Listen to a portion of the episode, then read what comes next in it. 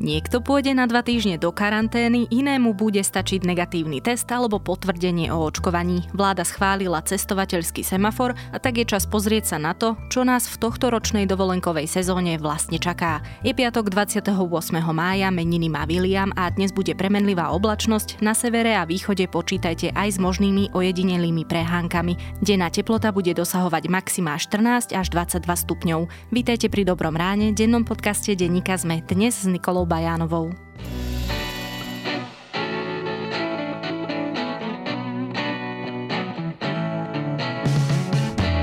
Aký je rozdiel medzi elektromobilom a vozidlom so spaľovacím motorom? V čom sa líši ich riadenie, dojazd či bezpečnosť? Moje meno je Michal Sabo a spolu s mojimi hostiami prinášam v minisérii podcastu Za volantom odpovede na najčastejšie otázky o elektromobilite. Nájdete ho vo svojej podcastovej aplikácii na platformách Google Podcasty alebo Apple Podcasty alebo v službe Spotify. Prináša vám ho Škoda Auto Slovensko. Všetky diely sú na adrese sme.sk lomka za volantom. Tento podcast a odpovede na všetky dôležité otázky z domova aj zo sveta vám prinášajú iPady od Traco Computers, partnera Apple pre vzdelávanie a školstvo. Všetky iPady teraz nájdete so zľavou pre žiakov, študentov a učiteľov na www.tabletdoskoly.sk.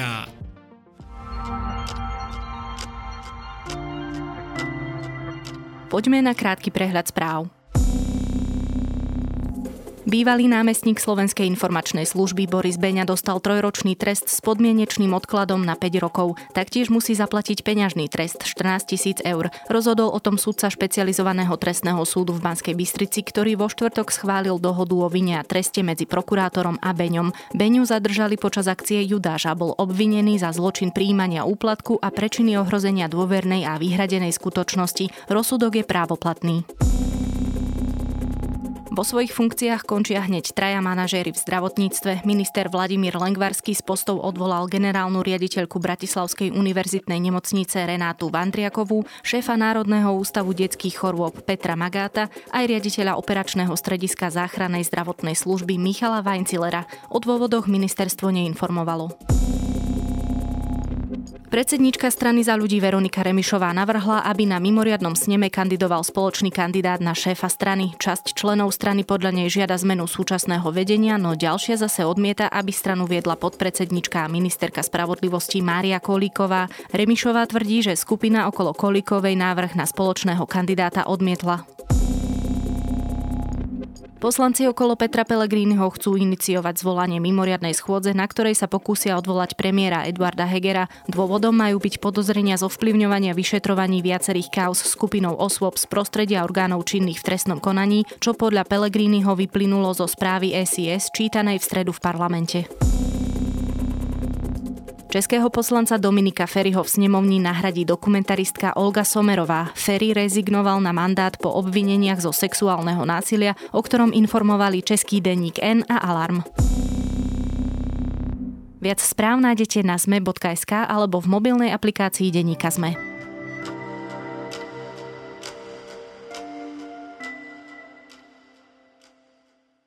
Pre niekoho to je šum mora, horúci piesok, čajky vo vzduchu a palacinky krepeš, krepeš, pre iného kilometre v nohách, hory, exkluzívna kuchyňa či chladnejšie počasie severských fjordov. No pre každého to je zoznam pravidiel, ktoré treba dodržať po príchode, ako aj po návrate domov. Druhá letná dovolenková sezóna v pandemických časoch je pomaly tu a tak sa pozrieme na to, kam sa dá zo Slovenska cestovať, čo na to potrebujeme, čo nás čaká po návrate a tiež, či je vlastne rozprúdenie cestovania dobrý nápad. Pýtať Pýtať sa budem reportérov denníka ZME Lukáša Onderčanina a Michala Katušku. Prvé krajiny nezáväzne prislúbili, že zaočkovaným Slovákom otvoria hranice. Umožnia to naše nové certifikáty o podanej vakcíne. Máme prvé e, také pozitívne indikácie, nie ešte oficiálne stanoviska, napríklad z Českej republiky, z Rakúska, ktorí hovoria, že veľmi rýchle spracujú tieto naše žiadosti tak, aby naši občania s týmito certifikátmi mohli cestovať do Lukáš, aká bude dovolenková sezóna 2021? Zatiaľ to vyzerá tak, že bude troška komplikovanejšia a možno s viac obmedzeniami, ako to bolo minulý rok. Napriek tomu teda, že to môže vyzerať, že tá situácia je lepšia, ale v skutočnosti tie čísla vlastne tomu až tak nenapovedajú a treba sa teda pripraviť, že bude sa dať cestovať, ale pravdepodobne to bude s tými obmedzeniami, ako sú testy, nejaké karantény, prípadne to očkovanie. Začneme najskôr tým, kam vlastne ľudia zo Slovenska vycestovať môžu. Nie je to až tak obmedzené tým, kam môžu, respektíve Slovensko aktuálne nezakazuje cesty do zahraničia, tak ako to vlastne bolo dlhé mesiace kvôli tomu lockdownu. Takže Slováci môžu v podstate cestovať e, všade. Druhá vec je, či tie krajiny príjmajú turistov zo Slovenska, či sa do niektorých krajín dá dostať e, na turistický účel. Už dnes je to napríklad e, problém, myslím, že napríklad do Číny ani do Spojených štátov sa veľmi za turizmom nedá ísť. Takisto aj v Británii je to obmedzené na nejaké nevyhnutné cesty a treba teda rád s mnohými tými komplikáciami a rôznymi karanténami, najmä čo sa teda týka mimo Európy. Keby som doplnil napríklad ešte susedné krajiny, tak tam napríklad do Českej republiky stále nie je možné vycestovať ako bežný turista bez nejakého hĺbšieho dôvodu, ktorý by rozpoznávali tamojšie úrady. Vždy je to len na určité výnimky a za nejakým konkrétnym účelom a turistika to nie je. Podobne aj Maďarsko, tam úrady musia dokonca e, vopred schváliť, že ten človek môže vojsť do krajiny Čiže tie obmedzenia tu sú, ale postupne v priebehu dokonca dní by sa mohli začať uvoľňovať aj v súvislosti s očkovaním. Ako jedni z posledných v regióne sme začali vydávať aj očkovací certifikát e, potrebný na cesty do zahraničia. Ten, ktorý teraz teda dostávajú ľudia zaočkovaní na Slovensku, bude slúžiť vlastne ako? Na čo? Komu? Je to certifikát, ktorý by mal byť použitý primárne e, práve pre účely cestovania do zahraničia. To znamená len jednou vetou poviem, že on bude možné eh, ho použiť aj doma, napríklad eh, tam, kde je potrebné testovanie, eh, napríklad interiéry wellnessov alebo akvaparkov, ale tam stačí použiť akýkoľvek iný dokument oficiálny z očkovania, tak ako predtým. Čiže vždy, keď ľudia vycestujú do niektorej z krajín, aspoň teda najbližší mesiac a pol, tak e, by im mal platiť takýto certifikát, avšak e, tam je ten problém zatiaľ, že on musí byť uznaný tými ostatnými krajinami. Aktuálne ministerstvo zahraničných vecí rokuje e, najmä s okolitými krajinami, ale de facto so všetkými krajinami Európskej únie, aby tento náš certifikát, čiže dokument, v ktorom sa nachádzajú tie základné informácie o očkovaní, o tom, či bola podaná prvá dávka alebo už druhá dávka, posudzuje. Je tam aj QR kód, aby sa tieto informácie dali v momente vyhľadať úradmi, že či sú skutočné na portáli Národného centra zdravotníckých informácií. A tieto krajiny teraz posudzujú, že či je tento doklad nesfalšovateľný a tým pádom, či ho uznajú. Podľa mojich najnovších informácií je to otázka dní.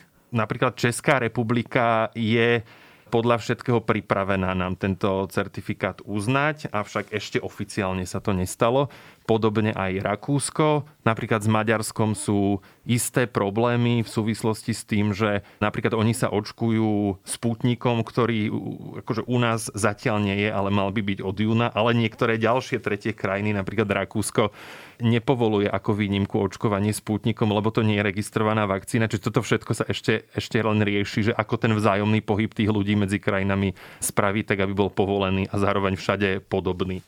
Vlastný akýsi digitálny pas pripravovala aj Európska komisia, e, respektíve pripravuje. S ním to vlastne vyzerá ako? Volá sa to Green Pass a preto som v predošlej odpovedi vlastne povedal, že mesiac a pol tieto naše certifikáty budeme vydávať a využívať do 11. augusta.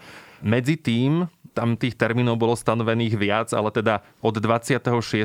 júna na Slovensku bude sprístupnená aplikácia, ktorá nahradí aj tento národný certifikát a podobné aplikácie sprevádzkujú ostatné krajiny Európskej únie a bude vlastne jednotný systém pohybu medzi jednotlivými krajinami EÚ teda vrátane Slovenska. Bude to vyzerať ako mobilná aplikácia v telefóne, v ktorej bude uvedené očkovanie, ktorou vakcínou, taktiež prvá dávka, druhá dávka, taktiež tam budú zaznamenané aj výsledky testov, či už antigenové alebo aj PCR.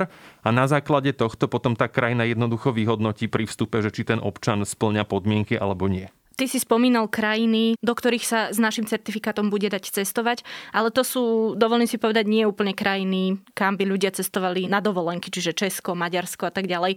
Keď chcem vycestovať trebárs do Talianska o mesiac, čo vlastne potrebujem, aby som sa tam dostala? Keď chceš vycestovať do Talianska o mesiac, to znamená, že povedzme si, že ešte nebude rozbehnutý ten Green Pass, tak to bude závisieť od toho, že či bilaterálne rokovania medzi Slovenskom a Talianskom dopadli tak, že aj Taliani uznávajú náš certifikát. Na túto otázku neviem momentálne odpovedať. Ministerstvo zahraničných vecí, ktorý totiž zdôrazňuje predovšetkým ambíciu dohodnúť sa najmä s okolitými krajinami. Ťažko povedať, že e, ako to dopadne v súvislosti s Talianskom. Rozumiem. Keď si vezmeme situáciu, že sa tam teda dostaneme, hej, že sa ľudia zo Slovenska dostanú na dovolenku do klasických dovolenkových destinácií, ktorými môžeme považovať Taliansko, Španielsko, Chorvátsko, možno Bulharsko. Čo nás čaká tam? A aké pravidlá, aká situácia? Tak závisí to väčšinou od podmienok tých jednotlivých krajín. To znamená, každá krajina si pred tým letom určí, aké sú podmienky. Či bude stačiť napríklad antigénový test. Chorvátsko, ak sa nemýlim, tak už uznáva aj antigénový test. Väčšinou to musí byť nejaký 24 hodín pred vstupom do krajiny. Niečo podobné sa mm, očakáva už aj od Talianska. Myslím, že už to dokonca aj platí. Môže to byť teda antigen alebo PCR test. A postupne s tým zavedených tých zelených pasov asi bude stačiť aj očkovanie očkovanie, ale tie podmienky tiež môžu byť rozličné. My napríklad príjmame ako zaočkovaných ľudí aj tých, ktorí sú zaočkovaní napríklad prvou dávkou AstraZeneca po 4 týždňoch.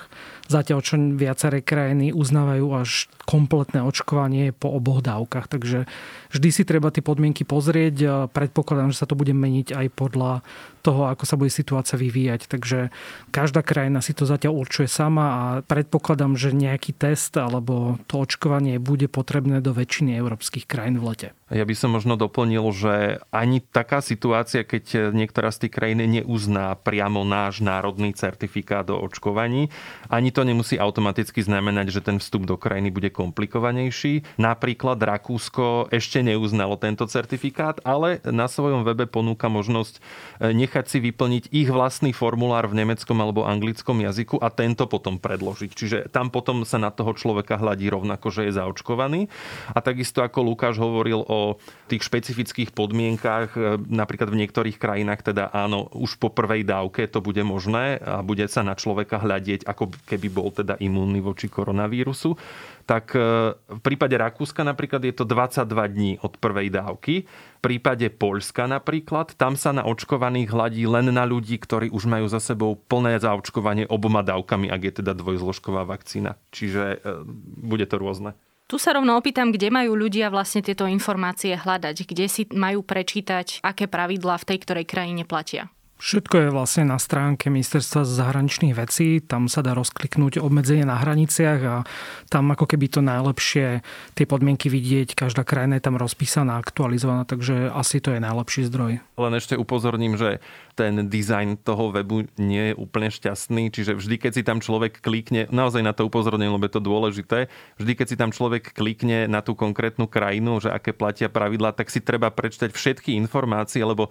ľudia, čo to tam editujú a pridávajú informácie, tam nechávajú aj tie staršie, ktoré už možno neplatia, čiže treba si dať pozor, aby sa prelistovali na tú poslednú informáciu, ktorá je teda platná. Toto je tá rovina, kam môžem ja vycestovať, a treba pochopiť, že vláda schválila cestovateľský semafor, ktorý nie je vlastne to isté ako povolenie, do ktorej krajiny môžem vycestovať.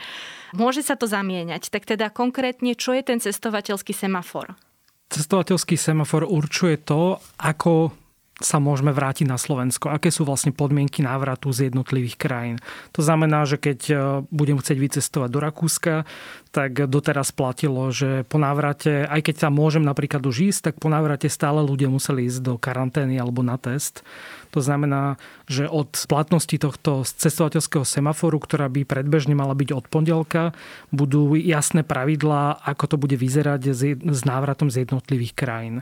Takže netýka sa to vycestovania, ale toho, či musíme ísť do karantény, alebo nám stačí test, alebo netreba nič. A tento semafor rozdeľuje krajiny do troch farieb. Uvažuje sa možno o štyroch, ale zostaňme zatiaľ pri tých troch farbách. Teda aké farby to sú a aké krajiny v nich sú? Zatiaľ fungujú tri farby, a to teda zelená, červená a čierna. Zelené sú krajiny, kde je tá epidemická situácia pozitívna, alebo je tam dostatok zaočkovaných ľudí, alebo priamo sa to týka teda všetkých krajín Európskej únie, pretože to bol vlastne základ tej dohody, aby sa uľahčilo to cestovanie v rámci EÚ a tým pádom sa mohla taká bublina vytvoriť ale sú tam aj krajiny z toho európskeho hospodárskeho priestoru, ako je Island alebo Švajčiarsko a potom niekde, kde ešte sú tiež dobré podmienky, napríklad Izrael, Čína, takisto Japonsko alebo Grónsko, Nový Zéland. Zo zaujímavosti by som len doplnil, že kým tie ostatné krajiny červená, čierna, tam naozaj rozhoduje tá epidemiologická situácia alebo povedzme prítomnosť nejakých iných variantov vírusu, tak pri tej zelenej samotné ministerstvo zahraničných vecí priznáva, že že e, aj keď bude v niektorej európskej krajine horšia situácia, tak politicky nadradili ten záujem, aby tá Európska únia mala jednotné pravidlá aj na tento fenomén, že by tam bola horšia situácia a povedzme, že by tam mala byť nejaká červená alebo čierna farba, tak toto sa diať zrejme nebude iba v extrémnych prípadoch. Ešte treba povedať, že tá, e, celý ten semafor sa bude meniť. Každé dva týždne sa môže stať, že niektoré krajiny preradia, teda viac to hrozí tým krajinám, ktoré sú na tom horšie, to znamená buď tie čierne krajiny, tam sa to môže zlepšiť, alebo zase z červenej zhoršiť. Keď už spomíname možno aj to nadradenie, tak dá sa zase povedať, že možno nie úplne všetky krajiny splňajú presne tú definíciu, že tam je zlá situácia, pretože sú krajiny, kde máme vysokú zaočkovanosť, a napríklad e, Spojené arabské emiráty, myslím, a situácia tam nie je zlá, napriek tomu je medzi čiernymi, takže predpokladám, že sa to bude často prehodnocovať a, a možno to vlastne preskočí z jednej kategórie do druhej. No ako vás tak počúvam, tak nebude jednoduché urobiť to rozhodnutie, kam vycestujem. To rozhodnutie bude možno napokon veľmi jednoduché Paradok- že nikam nevycestujem? Paradoxne, nie, tak to nemyslím, ale áno, jedna vec je, že e, človek si bude hľadať cestu tam, kde budú tie pravidlá najjednoduchšie, alebo teda tie obmedzenia najmenej komplikované, ale ak sú to ľudia napríklad, ktorí cestujú s cestovnými kanceláriami na dovolenku, na zájazdy, tak e, tam to bude veľmi jednoduché, pretože oni už skôr povedali, dokonca vo štvrtok mali stretnutie ešte k niektorým detailom, ale ten záver doteraz nami je taký, že nebudú ponúkať zájazdy ani do červených a ani do čiernych krajín, čiže celú tú aktívnu ponuku cestovných kancelárií bude možné využiť a vždy to budú len krajiny e, z toho zeleného pásma. Čiže tam to bude takto jednoduché. Povedzme si tie jednotlivé pravidlá k tým jednotlivým farbám. Ak cestujem do zelenej krajiny a vrátim vrátim sa, čo ma čaká. Aj z tých zelených krajín, čo znamená napríklad e, celá EÚ, nekončí karanténa, ale dá sa aj nejakým spôsobom vyhnúť vo viacerých prípadoch. To znamená, že aj keď napríklad človek pôjde do Francúzska na dovolenku a vráti sa, tak e, ľudia, ktorí sú zaočkovaní, tak e, nebudú musieť ísť do karantény a prípadne, ak niekto nie je očkovaný alebo to odmieta, tak môže ísť na zrejme antigénový alebo PCR test, to ešte musí vyhláška hlavného hygienika určiť, ale predpokladá sa teda, že to budú antigenové testy a tým pádom vlastne nemusí nastúpiť do tej 14-dňovej karantény. Takisto ľudia, ktorí prekonali koronavírus alebo ho prekonali už majú tú prvú dávku, tak sa to tiež akceptuje. Takže to sú tie podmienky v tých zelených krajinách.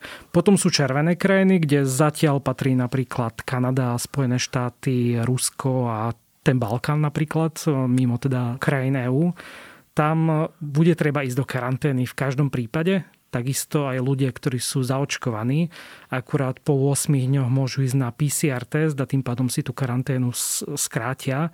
Čierna? A v prípade čiernych krajín tam je to ešte komplikovanejšie, pretože zatiaľ podľa tej poslednej verzie vyhlášky to vyzerá, že ľudia budú musieť ísť až na dva týždne do karantény a nebude sa jej dať nejakým spôsobom vyhnúť alebo vykúpiť sa tým PCR testom. Takže je stále možné, že sa to zmení a troška zmierni, lebo naozaj zatiaľ napríklad medzi čierne krajiny patrí aj Veľká Británia, práve kvôli tomu indickému variantu, ale mnohí Slováci, ktorí tam žijú, sa chceli napríklad vrátiť v lete na Slovensko a tým pádom by im to dosť komplikovalo návrat, keď by museli byť dva týždne v karanténe. Ministerstvo ešte okrem toho teda rokuje aj zavedenie oranžových krajín, alebo ani nie krajín, ale nejakých oblastí, kde napríklad chodia turisti. Takže napríklad turecké rezorty, kde je veľa ľudí zaočkovaných a majú nejaké hygienické štandardy, takisto možno Egypt alebo Jordánsko alebo Tunisko by sa mohli objaviť vlastne na nejakých takýchto zoznamoch a priamo napríklad lety do tých rezortov by mohli byť bez karantény, podobne ako v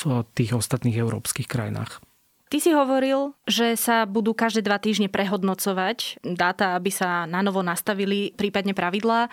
Čo vlastne, ak sa zmenia počas môjho pobytu? Ktorý set pravidiel platí potom pre mňa? Ten v momente návratu, to znamená, že ak sa zmenia počas pobytu, tak e, treba rátať s tým, že keby niektorá krajina napríklad preskočila zo zelenej do červenej, tak eh, bohužiaľ budeš musieť ísť do karantény. Takže preto je vlastne aj ten semafor nastavený tak, že sa bude asi meniť po nejakých dvoch týždňoch, aj keď v prípade nejakých individuálnych zmien výrazných, keby sa napríklad šírili tie varianty veľmi intenzívne, tak eh, sa to bude dať riešiť aj rýchlejšie. Takže môže to byť eh, také menej vyspytateľné ako minulý rok, ale v rámci tých krajín EÚ alebo tých zelených by to nemal byť až taký problém. Cestovné kancelárie presne na toto urgujú, že aby tým zmenám nedochádzalo zo dňa na deň alebo z hodiny na hodinu, ale aby či už neformálne alebo oficiálnymi nejakými aspoň tlačovými správami ministerstva avizovali, že môže dojsť k zmenám v týchto a v týchto krajinách. Čiže aspoň ľudia, ktorí sú pripravení vycestovať niekam, budú mať možno ten posledný last call, že teda ak teraz vycestujem, tak to pre mňa už bude zrejme znamenať, že sa vrátim za iných pravidiel, ako som vycestoval. Dobre, tých pravidiel je veľa, sú veľmi individuálne. E, povedali sme, kde sa dajú všade sledovať. Okrem teda toho sa určite budú dať sledovať aj na e, Sme.sk. Tá posledná moja otázka je, či je teda to cestovanie ako také zodpovedné, pretože to bola veľká téma minulý rok napríklad. Vieme, že potom sa napríklad v Chorvátsku situácia veľmi zhoršila na jeseň, potom ako odišli všetci dovolenkári. Tak ako to je teraz? Aj ty sám si povedal, že tá situácia ani zďaleka nie je ideálna. Treba rátať s tým, že tie zmeny môžu byť pomerne vyspytateľné, ak človek cestuje mimo Európy, ale ja si myslím, že stále sa dá aj inde zodpovedne cestovať. To znamená, že pokiaľ človek akože nejde úplne že na zájazd do Indie, ktoré stále sú v predaji teda, ale určite sa dá cestovať na miesta, kde tá situácia je dobrá a dodržiavať nejaké, nejaké podmienky miestne a je veľa krajín, kde naozaj epidemicky je to veľmi fajn, takže ja si nemyslím, že by sa úplne nejako zastavilo a že to leto bude zlé, ale treba s tým rátať, že tie komplikácie tam budú a možno troška sa zamerať na tie bližšie regióny. Každý zaočkovaný človek môže mať istotu, že ten jeho výlet niekam do zahraničia, ak teraz hovorím o zelených krajinách najmä, tak si môže byť istý, že to nie je nezodpovedné. To, na čo by mal potom ale po návrate myslieť, že keď sa bude stretávať s nezaočkovanými, tak aj zaočkovaný môže byť no, nosičom a prenášačom toho koronavírusu. Čiže to je ako keby tá opatrnosť nie možno na výlete niekde v cudzine, ale po návrate. Inak e, tá situácia bude najmä pre týchto ľudí, čo sú zaočkovaní alebo čo prekonali COVID mne viac ako 6 mesiacov dozadu vlastne v celku dobrá vzhľadom na to, že pandémia stále trvá a stále je tam vlastne tá alternatíva tých testov, aby to nebolo naozaj že diskriminačné, pretože nie každý sa môže alebo chce zaočkovať, takže nie je to tak, že by nemohol taký človek cestovať. Vždy sa do všetkých krajín dá ísť, ale bude treba rátať buď s tou karanténou alebo s tými testami a v rámci tej EÚ by to mali byť tie antigenové, ktoré sú zadarmo a sú rýchlo dostupné, takže vlastne nemal by to byť problém pre každého. Čiže ak sme sa minulý rok pozerali na ľudí, čo idú do Chorvátska a potom sa tam zhoršovala situácia, tak to teraz by sme nemali vidieť práve vďaka čoraz širšiemu očkovaniu, že tá spoločnosť bude viac imunizovaná a tým pádom v podstate e, to cestovanie bude bezpečnejšie napriek možno komplikovanejším pravidlám ako počas minulého roka. Tak ja teda dúfam, že naše dovolenkovanie, vytúžené a očakávané dovolenkovanie pre mnohých nespôsobí nejakú katastrofu pandemickú a, a že presne ako hovorí Michal, to očkovanie nám v tomto veľmi pomôže. Čiže kto sa môže, nech sa dá zaočkovať ešte rýchlo. O téme som sa rozprávala s reportérmi Michalom Katuškom a Lukášom Onderčaninom. Vzdelávajte sa v blízkosti prírody. Sokratov inštitút otvára sebarozvojový kurz za obzor pre ľudí nad 30 rokov. V ekologickom vzdelávacom centre na Zaježovej vás čaká 5 víkendov s expertnými lektormi. Upracete si životné priority, posilníte si komunikačné zručnosti, naučíte sa zvládať konflikty aj pracovať s mocou. Doprajte si zmysluplný čas pre seba a prihláste sa na www.sokratovinštitút.sk lomka za obzor už len do 31. mája.